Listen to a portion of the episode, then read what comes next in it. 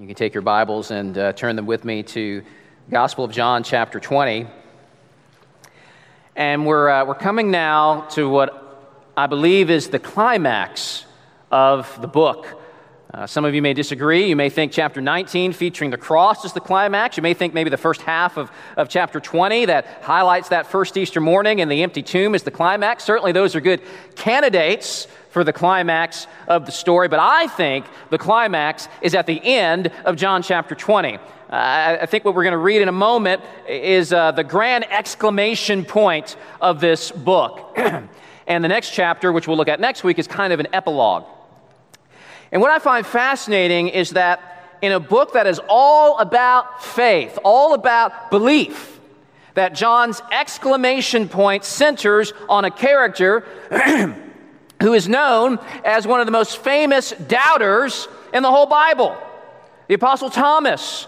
Uh, he, he is so associated with doubting that he has a nickname. What is it? Doubting, doubting Thomas. But the reason why Thomas is featured in the climax of this gospel is not because Thomas is such a great doubter, but this man turns out to be a great believer. But he doesn't start out that way. And if you're here this morning and you're struggling to believe, struggling in your faith, and by the way, it's not just unbelievers who struggle.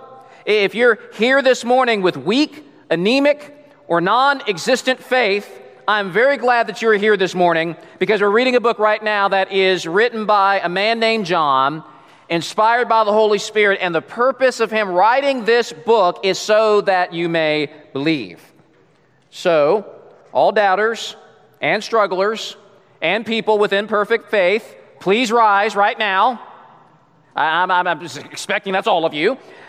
Rise right now as we get ready to read together uh, God's word. We stand at Harbin's Church out of honor and, and reverence as a way of reminding ourselves this isn't any old word, these are the words of the living God. We're in John chapter 20, and we're going to start at verse 24, and we're going to read on down through the end of the chapter.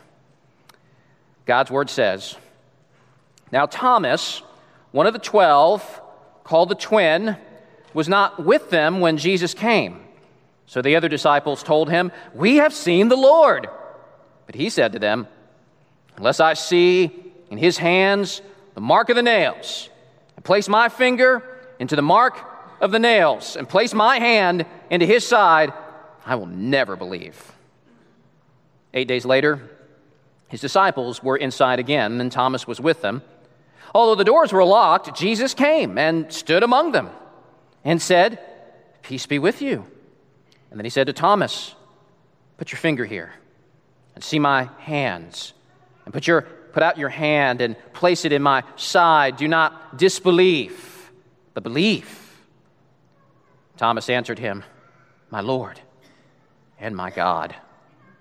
And Jesus said to him, Have you believed because you have seen me? Blessed are those who have not seen and yet have believed. Now, Jesus did many other signs in the presence of the disciples which are not written in this book, but these are written so that you may believe that Jesus is the Christ, the Son of God, and that by believing you may have life in his name. Let's pray. Father, I pray this morning through your word that you would increase faith in those who need an increase in faith, and that you would awaken faith in those who have none at all. In Jesus' name. Amen. You may be seated.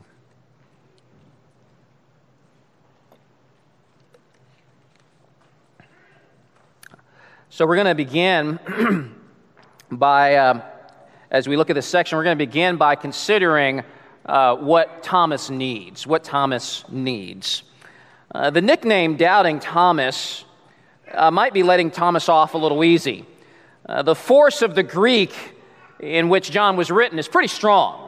Uh, that's why the ESV translation doesn't quote Jesus saying, Stop doubting. I know there's some translations that say that. The ESV quotes, quotes him as saying, Stop disbelieving. Thomas is in a condition of unbelief. And you can really get the strength of Thomas's unbelief, the stubbornness of his unbelief, uh, in verse 25. It says, So the other disciples told him, We have seen the Lord. Now, the, the tense in the, in the Greek tells us that they actually kept on telling him this.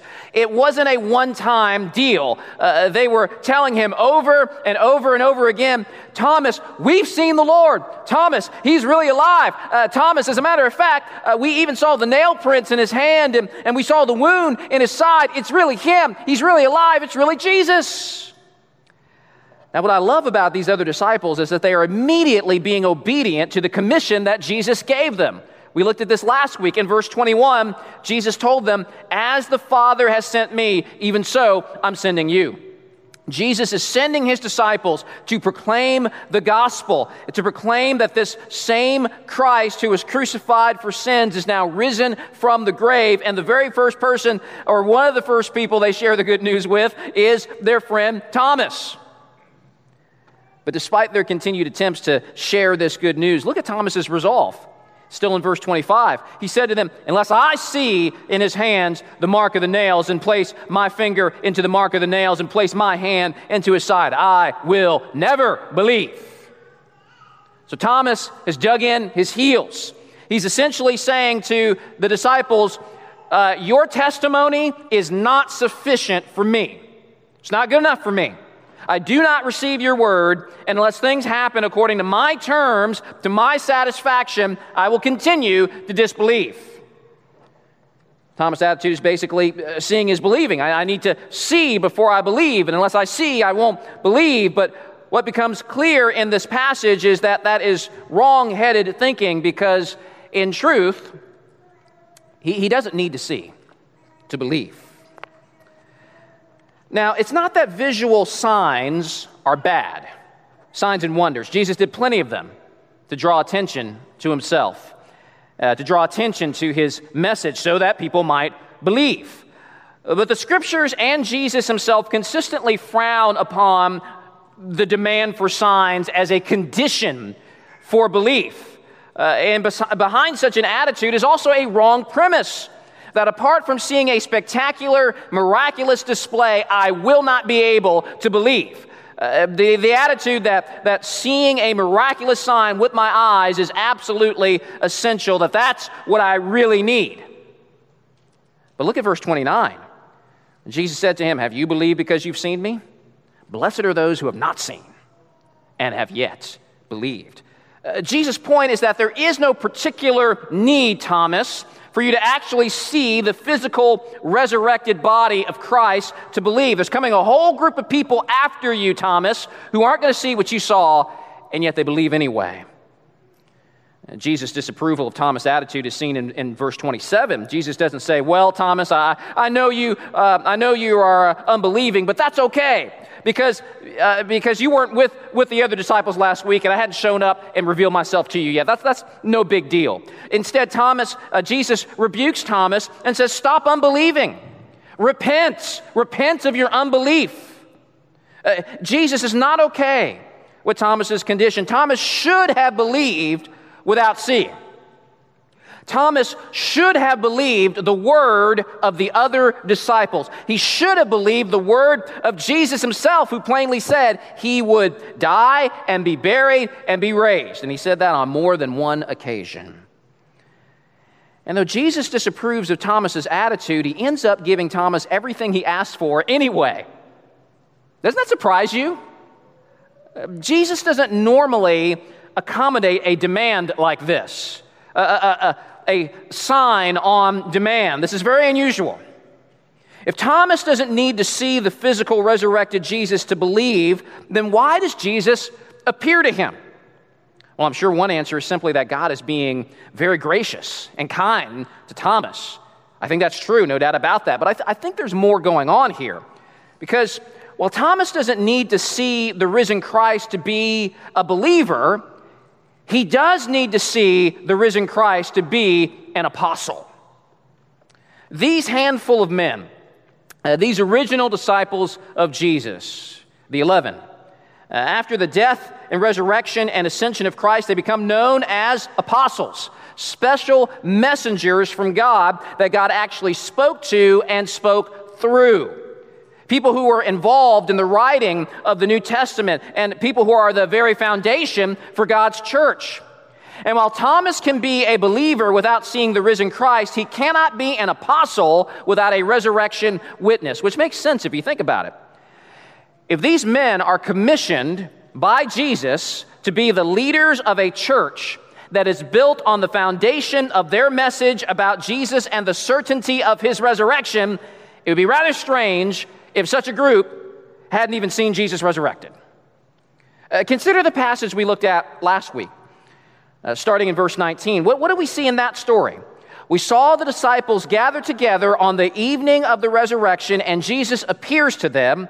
He shows them the wounds from his crucifixion on his hands and his side, and he commissions them as apostles. He says, As the Father sent me, so now I send you. He promises them the Holy Spirit who will equip and empower them in their mission. But if you go down to verse 24, who missed the meeting? Who missed seeing the risen Jesus? Who missed the official commissioning of them as apostles? Thomas. Verse 24. Now, Thomas, one of the twelve, was not with them when Jesus came. Because he was not with them when Jesus appeared the first time, he comes the second time so that Thomas too can be a witness that he can see what the other disciples have seen. Because again, while Thomas doesn't need a resurrection appearance to be a believer, to be an apostle, he's got to have it. Because a prerequisite to being an apostle of the risen Christ was to be one who was an eyewitness of the resurrection. That was, that was a necessary credential. In Acts chapter 1, we find these apostles looking for a new member to join their ranks, to replace Judas, the false disciple who had killed himself. They're down to 11, and Peter wants to get them back up to 12. And Peter says, Whoever they choose, he must become with us a witness to his resurrection. It's got to be somebody who's actually seen the risen Lord. We see something similar in 1 Corinthians 9 1, where you have Paul saying, Am I not an apostle? Have I not seen Jesus our Lord? So you have the linking of apostleship with a seeing of the resurrected Christ. And that's what John is doing here. He's linking these things together. If you go back to uh, John 20, verse 24, at the very beginning of this story, notice how he begins. Now, Thomas, one of the twelve. John reminds us that Thomas is indeed one of the 12, one of this very special group of individuals. All of them, ex- except Judas, of course, spent all three years with Jesus uh, during his ministry, were eyewitnesses of the resurrection. And Jesus was with these men for 40 days after the resurrection, spending time with them, eating with them, teaching them. You could say, in a very real sense, they were given the royal treatment. They were given every kind of proof possible. And so you have the Apostle John saying things like, That which was from the beginning, which we have heard, which we have seen with our eyes, which we looked upon and have touched with our hands concerning the word of life. In other words, he's saying, Listen, we saw this. We heard this. We were eyewitnesses to these things. We aren't lying. This is real. And these apostles are sent out by Jesus and they preach the gospel. And Ephesians 2:20 says that the church is built on the foundation of the apostles, of their word. And as the apostles died out, their teaching and their testimony was put into this book. Uh, the New Testament is words from God to the church through his apostles. In a very real sense, these apostles are the foundation of our faith. And what we, their, their teaching is. And, and what we learn in Jesus' encounter with Thomas is that that foundation is meant to be rooted not simply in religious teachings, but in a verifiably historical event. More than any other religion, Christianity is not just a collection of metaphysical teachings, it is a historical religion in the sense that it is built on actual things that have taken place in real time, in history. Now, Thomas already knew plenty about the teachings of Jesus. He'd heard the Sermon on the Mount, uh, he'd heard the parables, he heard the moral instructions of Jesus, he heard messages on how we're to live. Thomas knew all of that stuff. And if all Thomas needs to do is go out and spread the teachings of Jesus, turn the other cheek, love your neighbor as yourself, Uh, if that were, was to be the main message of the apostles, if they were to found the church on those teachings, then Thomas doesn't need to have a personal post resurrection encounter with Jesus. If the main message of the gospel is just live out the moral teachings of Jesus, Thomas can do that without a resurrection appearance. In fact, he can do it without a resurrection, period. But we see here in John 20 that it is essential for the apostles, all of them, who are the foundation of the church, the, the, their teachings, the foundation of what we believe, it is essential for them to be witnesses to the historicity of the resurrection. Yes, we believe. Yes, we have faith. It's not blind faith detached from reality. It is a faith that is connected to actual historical events and evidences. And one of the many evidences we have is eyewitness testimony to the resurrection. And Thomas is one of the, as one of the foundational members of the church, he needs to be one of those eyewitnesses. Because the essence of the gospel that they're about to tell the world is not raw religious instruction on how you're to live. Now, this is crucial because so many people today get this wrong. So many people are, on the one hand, embarrassed by the idea of miracles, of a bodily resurrection, uh, they think it's okay to dismiss those things because what's really important is just the moral teachings of Jesus. Uh, love and peace and how we're to treat one another, the golden rule. That's the heart of things, they say. That's what's really important. And yet, Paul writes elsewhere that if the resurrection didn't really happen, your faith is futile. Christianity is useless. And so the difference between mere moralistic teaching and the gospel is that moralism says, here's a list of rules, and you follow them. You do this work for God, uh, and good luck with that. And maybe if you're lucky, you'll get to heaven. Uh, that's not the gospel. The gospel is not about the work you do for God. Instead, the essence of the gospel is to look at the amazing work that God has done for you. And the heart of that amazing work is standing right there in front of Thomas. And we looked at what Thomas needs and what he doesn't need. And now let's consider what Jesus does. And the first thing that Jesus does in this situation is he declares peace. Look at verse 26. Although the doors were locked, Jesus came and stood among them and said, Peace be with you. Uh, Jesus declares to his disciples, to Thomas, peace be with you. Now, last week we talked about that word peace, shalom, uh, which to the Hebrews, in its deepest sense, meant the kind of peace and joy and well being that comes from being in right relationship with God. Now, if you read verses 19 through 23, if you, if you read that with us last week, you probably noticed that Jesus is doing the exact thing for Thomas that he did for the other apostles. He shows up, he declares peace, and then he turns the focus to his wounds. It's the next thing that Jesus does. He shows his wounds. Then he said to Thomas, Put your finger here and see my hands, and put out your hand and place it in my side. Do not disbelieve, but believe. And this focus on the wounds of Christ, it does a couple of things. First of all, it demonstrates that Jesus is not a ghost. He, he's not a spirit. He's a, he is flesh and blood. The, the same body that, that hung on the cross is, is now standing there alive and well. This is a real resurrection. Uh, but more than that, uh, both here and in the prior section, verses 19 through 23, Jesus keeps turning the attention of these apostles to his wounds. He says, Peace to you, shalom, and he shows them the wounds. Uh, those wounds are a graphic reminder of his sufferings and, and death on the cross, and it's his sacrificial death that brings shalom, peace with God. Thomas needs to know this. Thomas needs to understand this. The message, the message of the apostles will center on this. Uh, the church will not be founded on moral instruction, but on this great thing that Jesus has done. by the way, people, people tend to pile on to doubting Thomas, chastising him for his unbelief. But let's not single Thomas out. All of the disciples were initially shocked by what happened. Nobody was expecting a crucified and suffering and dying Messiah. They all thought that the Messiah was going to come in, be victorious by wiping out the Romans, uh, bringing freedom and independence and prosperity to Israel, bringing the fullness of the kingdom of God to earth right now.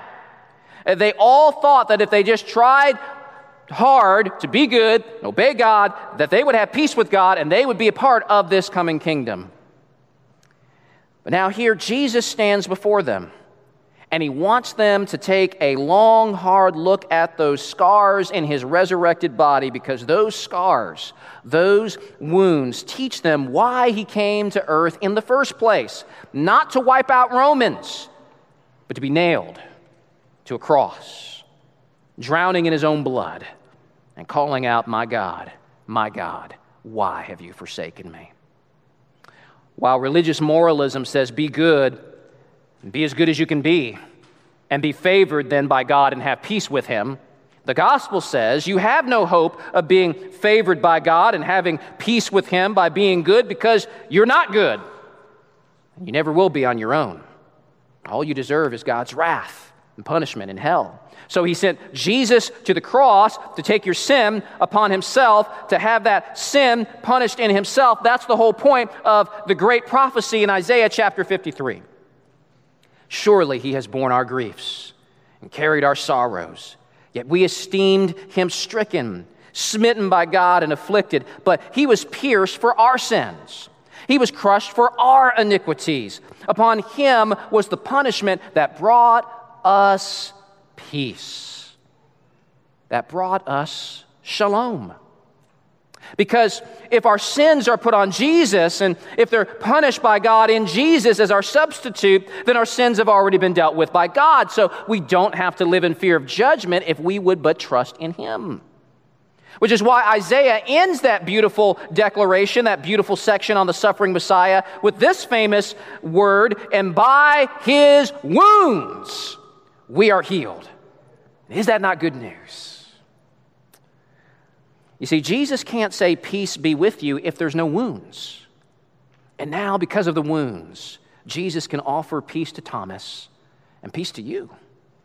His wounds show the price for sin has been paid, and the resurrection shows the price has been accepted by God the Father. No more do men and women need to torment themselves by trying to be good enough to make up for their sins. All they have to do is heed the words of Jesus to Thomas in verse 27 Do not disbelieve but believe. So Thomas laid down the gauntlet. As I see and touch those wounds, I won't believe. Jesus graciously accommodates. And so now, what will Thomas do? Well, let's look at what he does. In this moment, Thomas shifts from being a stubborn unbeliever to the exemplar of what a believer should be. And, and there are two things Thomas specifically believes in this moment. Uh, the first is that he now believes that Jesus has been raised. Thomas now finally gets it. And he needs to get it if he's going to be an apostle of the good news, an apostle of the resurrection. You know, Thomas, like the other disciples, had heard many things about Jesus' death and resurrection these, in these past three years. Uh, things that were initially confusing to them, like the Son of Man did not come to serve, but be served and give his life as a ransom for many. Uh, things like destroy this temple in three days. Or, yeah, destroy this temple and in three days I will raise it up. Confusing things like that. And I can imagine now, in this moment, all of the light bulbs are going off in Thomas's brain. And all this stuff that he has heard comes rushing back to him, and suddenly now it all begins to make sense. Uh, the pieces are coming together. But there's something else that Thomas comes to believe in, uh, as well. Uh, yes, he believes that Jesus has been raised, but more than that, he believes in Jesus' identity. When Thomas sees Jesus, and when Thomas sees the wounds, it's not just light bulbs about the death and resurrection of Jesus going off, it's light bulbs about the true identity of Jesus. And suddenly, Thomas gets it. Suddenly, Thomas gets who he has been walking with, and who he has been talking with and eating with these three years. He gets it. He sees Jesus, he hears his voice. Jesus is dis- disclosing the fullness of who he is to Thomas, and the faith swelling up in Thomas's heart comes out of his mouth as he beholds Jesus and finally recognizes Jesus. And he says in verse 28, My Lord and my God. And he wasn't just cussing in that moment. You know, some people say that. Well, well, John was just so shocked that he took the Lord's name in vain. My God. That's ridiculous. He's looking Jesus in the eye, and he is declaring to Jesus who Jesus is. Friends, do you get the significance of this moment? This is the greatest, listen to this. You may have never thought of this. This is the greatest declaration of who Jesus is compared to what anyone else has said about Jesus in the Gospel of John. Whatever you do, do not miss this. A lot of things have been said by a lot of people about who Jesus is. And nothing that has been said by any of the other characters in this book, none of them make such a great confession as doubting Thomas. He, above all other characters in this book, doubting Thomas, unbelieving Thomas, stubborn Thomas, now turns around and makes the greatest profession he makes the greatest declaration of who Jesus is compared to anybody else. He says, My Lord and my God. This is why I said earlier that Thomas is a great believer and why John puts this story where he does in the book. This clear, bold, powerful declaration from one who was once hard hearted with zero faith. This declaration from that guy of all people really is the climax of John's gospel. This declaration of the divinity of Jesus by Thomas brings the whole book back around full circle. Because this is how John began the whole book. If you go back to the very first chapter, John opens by saying, In the beginning was the Word, and the Word was with God, and the Word was God. Friends, this is what John has been trying to get across through the entire book that Jesus is none other than God in the flesh. And so, as we read through the Gospel of John, we read all kinds of crazy things, uh, like Jesus saying, He who has seen me has seen the Father. Like, you must honor me like you honor the Father. Really? I'm, I'm supposed to honor you in the exact same way, to the exact same degree as I'm supposed to honor God? Or things like um, uh, in John chapter 8, Jesus says, Before Abraham was, I am. Not before Abraham was, I was. But I am. Uh, that's the, the, divine name of God, and Jesus takes that name and he applies it to himself. Throughout the whole Gospel of John, Jesus is pushing and pushing and pushing people, and, and, and he pushes this point over and over again. And finally, at the end, Thomas, of all people, gets it. He looks at Jesus and declares him to be Lord and God and not just Lord and God, but my Lord and my God. That is the essence of Christian faith. This isn't just factual. Satan knows that Jesus is Lord and God, but Satan would never make a declaration like this My Lord and my God.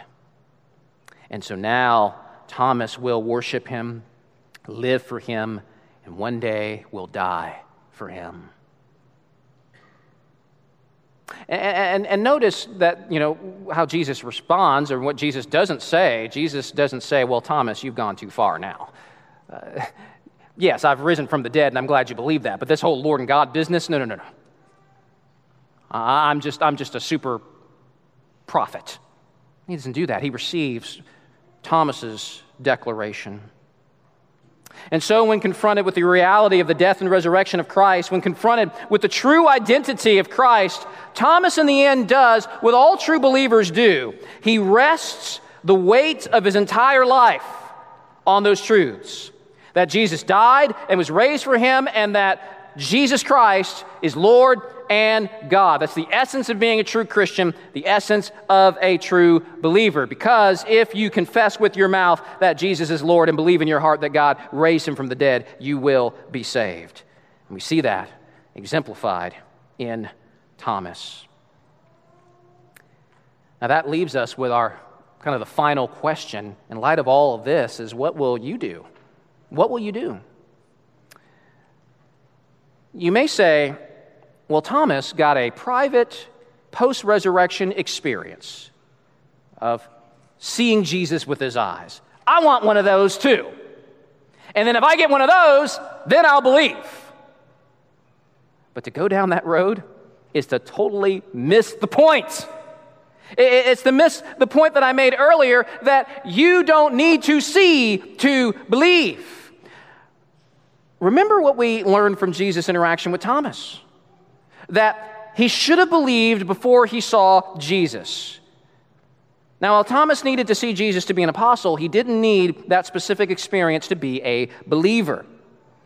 Guess what? You're not an apostle. You're not going to see the risen Jesus before heaven. And Jesus knows this. And so look at verse 29. He says this to Thomas, and, and, it's almost like he's, he's speaking over Thomas and speaking to us, like he's turning to the camera now as, as Thomas is kneeling there, he's turning to the camera, and Jesus is addressing you. he says in verse 29 Have you believed because you have seen me? Blessed are those who have not seen and yet have believed. The mistake that Thomas made was thinking that what he needed was to uh, experience a miraculous visual sign, that, that, that he needed to see proof and then he could believe. But faith isn't merely a choice that you make about something as if all you need is to see a bunch of evidence and then based on your own ability to figure things out and reason things out, you can come to a conclusion because you're so insightful. Friends, we aren't that insightful. If the book of John tells us anything, it tells us that seeing the miraculous signs of Jesus doesn't guarantee that someone will have faith. Thomas didn't need a visual sign only. He had signs for three years. He saw more signs than practically anyone else who has ever lived healings, walking on the water, creating food out of thin air raising Lazarus from the dead. He had sign after sign after sign, and yet he, he did not totally get it. He still battled unbelief. He saw the signs with his eyes, and yet he could not see what was significant, or should I say, significant, about the signs. In fact, thousands of people, thousands of people had seen Jesus' signs, and they loved those signs. But they were not interested in the one to whom the signs pointed. Many who saw the signs of Jesus did not put, place their faith in him and rejected him in the end. Because the purpose of sign of, of a sign is not to titillate, it's not to entertain, it's not to satisfy our intellectual curiosity. A sign is not an end to itself. A sign is not there for its own sake. The purpose of a sign is for you to not become fixated on the sign. Instead, a sign is meant to point to something else. And the signs of Jesus were meant to put Jesus on display, to reveal truths about Jesus and his identity so that people might see Jesus for everything that he is. But most of Israel while loving the signs, did not love the one to whom the signs pointed to. They would rather stay fixated on the signs. And so the signs alone could not hold their belief in Christ. And so now, in this moment, it's not the sign itself that in the end stirs up great faith in Thomas. It is that finally, Thomas isn't fixated on the signs. Instead, the sign of the resurrection serves its proper function. The sign serves its proper function and help Thomas to turn his gaze upon Christ and for the first time fully know and fully understand and see Jesus for who he really was, which is my Lord and my God. What Thomas really needed was not to see signs, but to see beyond the sign, and at long last see Christ fully revealed in the sign for all that he is, and to receive that, and to embrace that, and to savor that, to bank your life on it. Now, Don Carson says that faith is the God given ability to perceive what is true and hang all that you have on it. I'm reminded of Matthew chapter 16, where Peter uh, perceives something about Christ suddenly. Uh, and in that moment, he confesses that Jesus is the Christ, that Jesus is the Son of God. And, and Jesus responds to that by saying, Peter, flesh and blood has not revealed this to you, but my Father who is in heaven. In other words, Peter could not perceive this on his own. Uh, based on his own ability to connect the dots. Instead, his newfound faith is a gift from God uh, as, the, as the Father reveals the truth about the Son to Peter. In fact, Ephesians chapter 2 tells us that faith is a gift from God. And so now, at last, Thomas receives that gift as God graciously helps Thomas to do what he could not do on his own these three years. He opens Thomas's eyes. Thomas sees the sign, and he sees the one whom the sign points to in all his glory. That's what Thomas needed. That's what you need. So that begs the question if we need to see Christ revealed, but we won't get what Thomas got, how can we believe? How can we have faith? How, how can we see Christ revealed in such a way that it kills our doubts and awakens faith? Well, John addresses that in the next verses in John 30. It says, Now Jesus did many other signs in the presence of the disciples, which are not written in this book, but these are written so that you may believe that Jesus is the Christ the Son of God. In other words, the signs are still relevant. But now the way to faith is not through seeing and perceiving the signs with your eyes, but through reading about them in the written word. Uh, words that God has written through his apostles, through his prophets, so that you might believe. John says these are written so that you might believe. That's the, the purpose. So you don't, you don't seek signs out there anymore you seek them right here. Right here. God's Word. And so that leads to my final observation is that you need God's Word to believe. Think about this for a moment. Why did Jesus rebuke Thomas? Well, he rebuked him for his unbelief, yes. But what specifically did, did Thomas disbelieve? The resurrection of Jesus, yes, I know that. But from whom did he first hear of the resurrection? From the apostles. You see where I'm going with this? Thomas is rebuked by Jesus for rejecting the word of his apostles. That's a huge point. That should not be lost on us. Thomas was so sure of himself he was so sure of what he thought was the truth. He was so sure, like often we are, of our own analysis and our own interpretation of reality. But he should have trusted the word of the apostles and not lean on his own understanding. When Jesus appeared to Thomas, Thomas finally learned that because he realized he was wrong. You know, no matter how hard and vehemently he denied the resurrection, that did not make it true. And so he should have learned or he should have listened to the apostles. And so the question then for us is have we learned Thomas's lesson? Or will we make the same mistake? That's why John says in verse 31 these are written so that you may believe. Jesus is saying, uh, John is saying, I'm an apostle.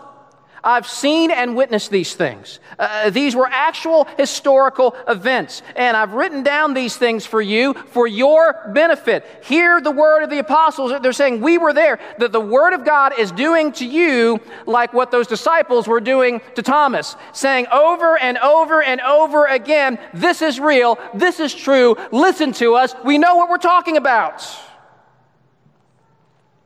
But make no mistake, like Thomas, you need an encounter with Christ to believe.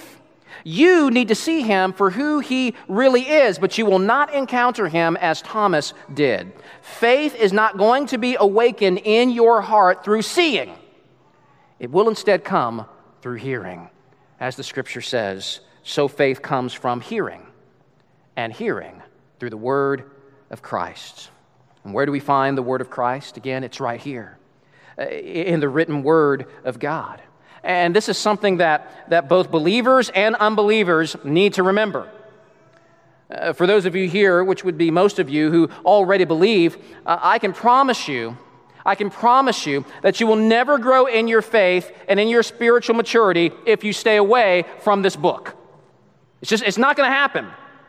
And there are many Christians, and maybe you're one of them, and you find yourself too busy for the Word of God. Now, I would urge you to reconsider your schedule. Seriously. There is nothing more important going on in your life that is more important than what God has told you in His Word. If you're struggling, if you're weak in faith, if you feel like you are barely hanging on to Jesus by the skin of your teeth, if you're constantly falling into sin, which is unbelief, then my question for you is why are you cutting yourself off from the one thing that God has promised would increase your faith? And why cut yourself off from, from the opportunity that you have every day to see and savor Jesus through this book? Only with eyes fixed on the risen Christ will you experience real change and real growth. Don't wait to see some miraculous sign. Everything that you need pertaining to life and godliness is right here. If you're here as an unbeliever, I can promise you that you will never believe if you are unwilling to hear what is said in this book. And you might say, well, maybe I would believe in the book if I saw a sign. I, I feel like we're going around in circles here.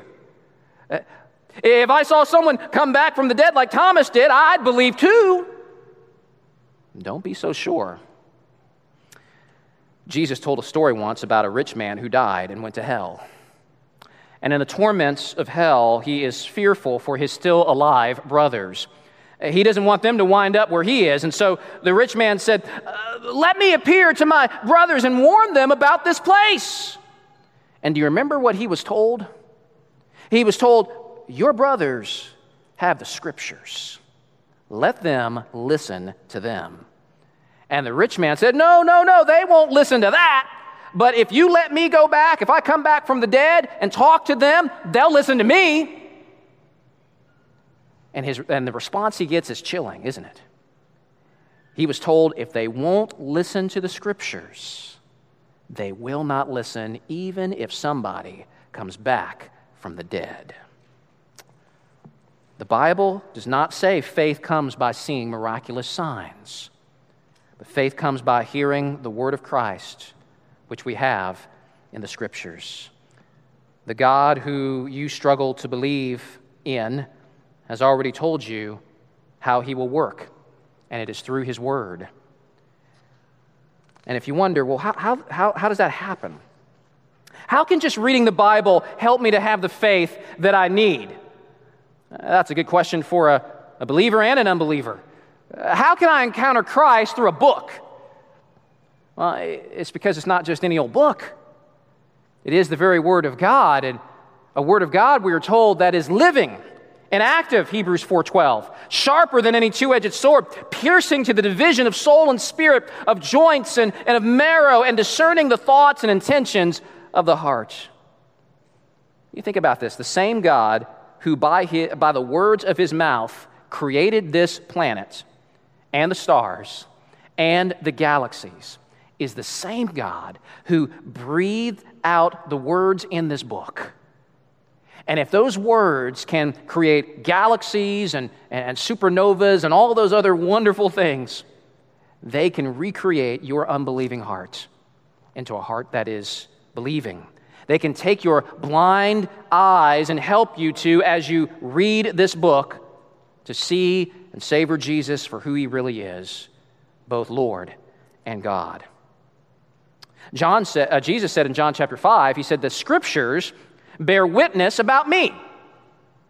Yet you refuse to come to me that you may have life.